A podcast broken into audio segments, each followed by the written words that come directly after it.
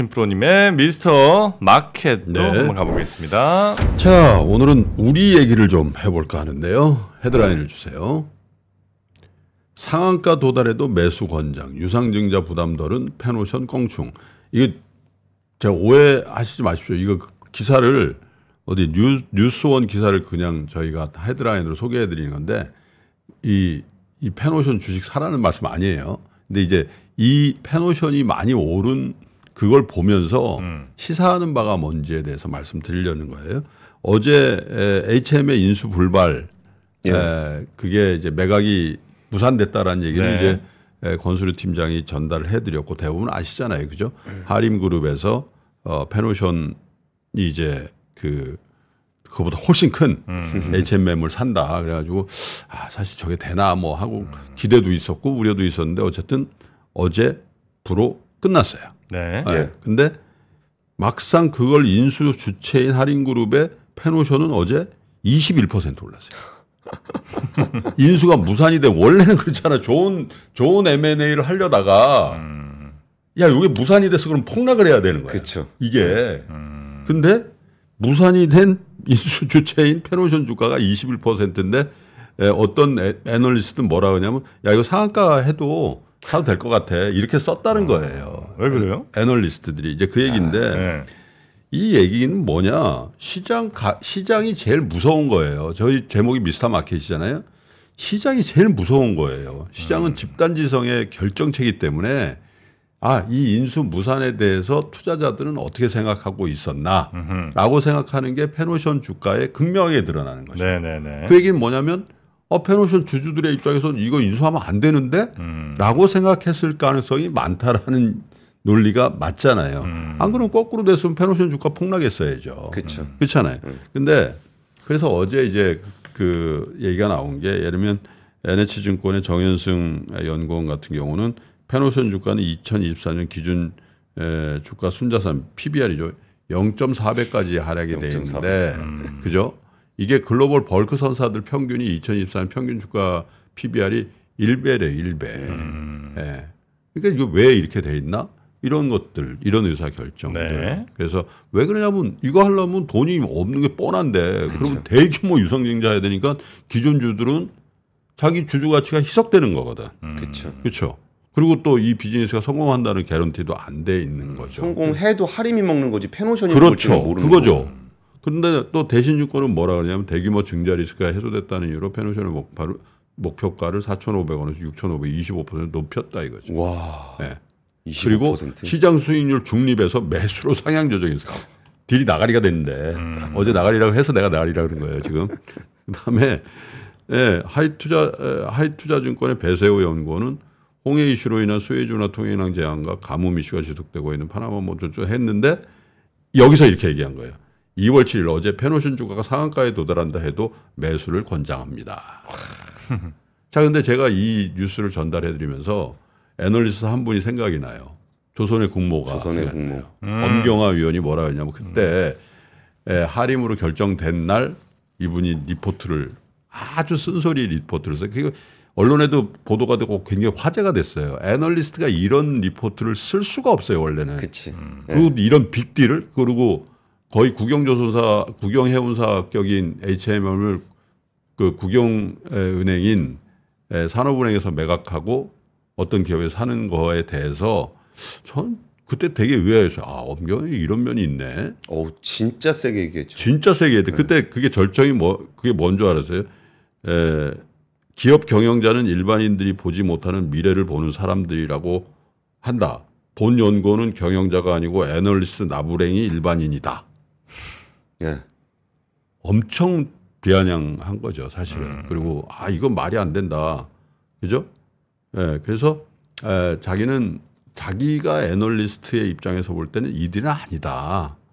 왜냐하면 지금 그 경기가 이제 다운되면서 글로벌 해운 시장에 해운사 매물이 엄청 많다는 거예요. 네. 예, 그런데 이 딜을 이렇게 큰 딜을 이렇게 할 수 있는 그 여건도 아니고 나라도 아니고 이걸 사는 거는 그래서 그때 뭐라 그랬냐면 이 엄경아 위원이 팬오션의 주식 분석을 중단합니다. 예. 이제 저는 팬오션 coverage 안 합니다. 이렇게 얘기를 했어요. 예. 예, 물론 이제 그게 잘한 건지 못한 건지 또뭐 어, HMM의 목표 주가도 15,000원 유지해서 매도 의견은 셀인데 HM이 지금 19,000원이니까 예. 뭐 주가로만 보면 잘못하는데 그때 홍해 같은 그런 이제 예, 장애 요인들이 있었 아, 저 장외 변수들이 있었기 때문에 그런 거라고 보고 그래서 제가 어떤 생각이 드냐면 우리나라의 애널리스트들이 굉장히 욕을 많이 먹, 먹어왔잖아요. 네. 매도 리포트도 안 쓰고 또 뭐 맨날 틀리고 그런데 에, 간헐적으로 이렇게 보면 변화가 있습니다. 음. 예. 증권회사 애널리스트 작년에도 뭐 어떤 애널리스트가 뭐 굉장히 잘 나가는 주, 주식에 대해서 매도 의견 냈다가 뭐 굉장히 에, 곤욕을 치르고 그랬지만 애널리스트 특히 젊은 애널리스트들 간에 아 우리 이렇게 하면 되겠냐 우리도 직업인으로서 이렇게 사회적으로 어 저평가받고 아, 이런 비난을 받을 필요가 없다. 음. 아, 그래서 증권회사 경영진들도 여기 신용증권인데 오케이 그럼 해라 그러면 음. 어 마음 편하겠어요 사실 이 다 거래가 거래 관계가 있고 산업은행 안에도 다 거래 관계 없, 없겠냔 말이죠.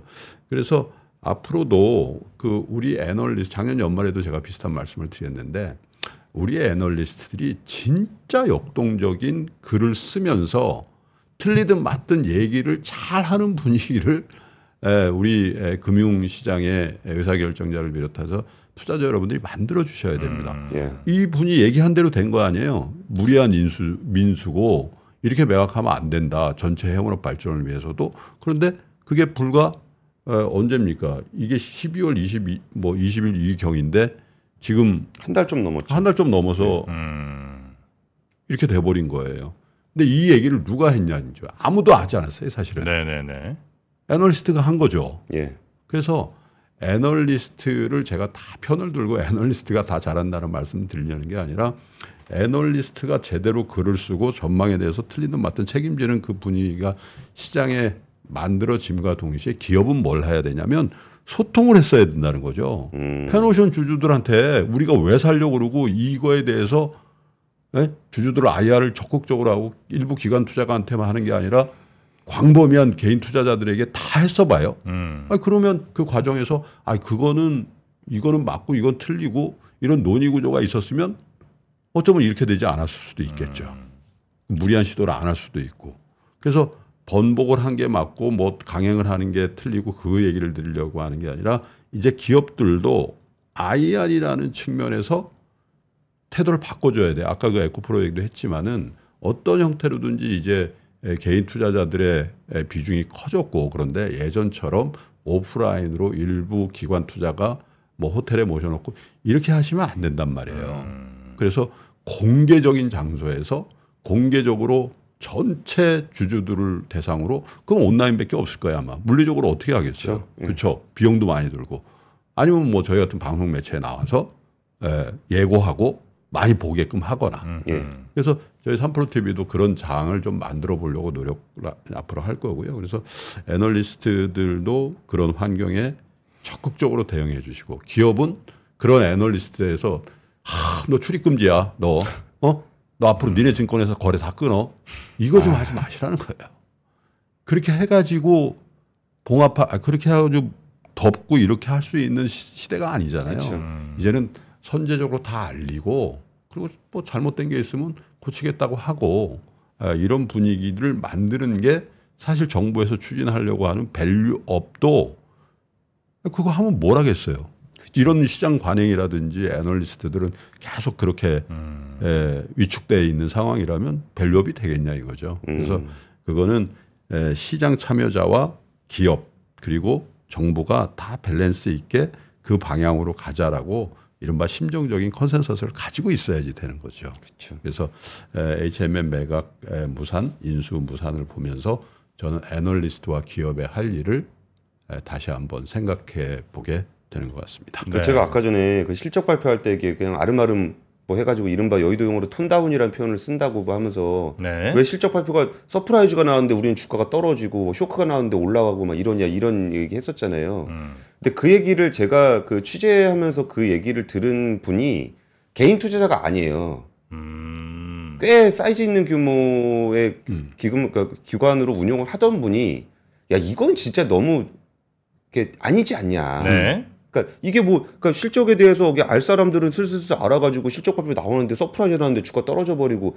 그러면 누가 그 실적 발표를 믿고 저기를 하겠냐라는 얘기를 하는 거예요. 그 IR 관행을 그냥 알음알음해서 하는 그런 것들을 바꿔야 된다는 얘기가 그러니까 제가 그냥 그 개인들이 뭐 음모론적으로 아 그런 거 있는 거 아니야 그런 게 아니고 실제 이제 거기에 참여를 많이 해보신 분에게 들었던 얘기거든요. 네. 그래서 좀 IR 같은 경우는 훨씬 더 좀 많은 투자자들을 대상으로 해야 되고 투명하고 그럼요. 공정하게 좀 해야 된다라는 말씀 그리고 좀 이제 강조해서 우리도 저거를 해야 될 것 같아.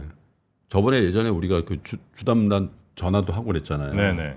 그래서 모니터링을 좀 해서 어 예를 들면 주식 담당자를 바꿔주세요. 그래서 제가 투자자로서 당당하게 정당한 걸 물어보는 거야. 음.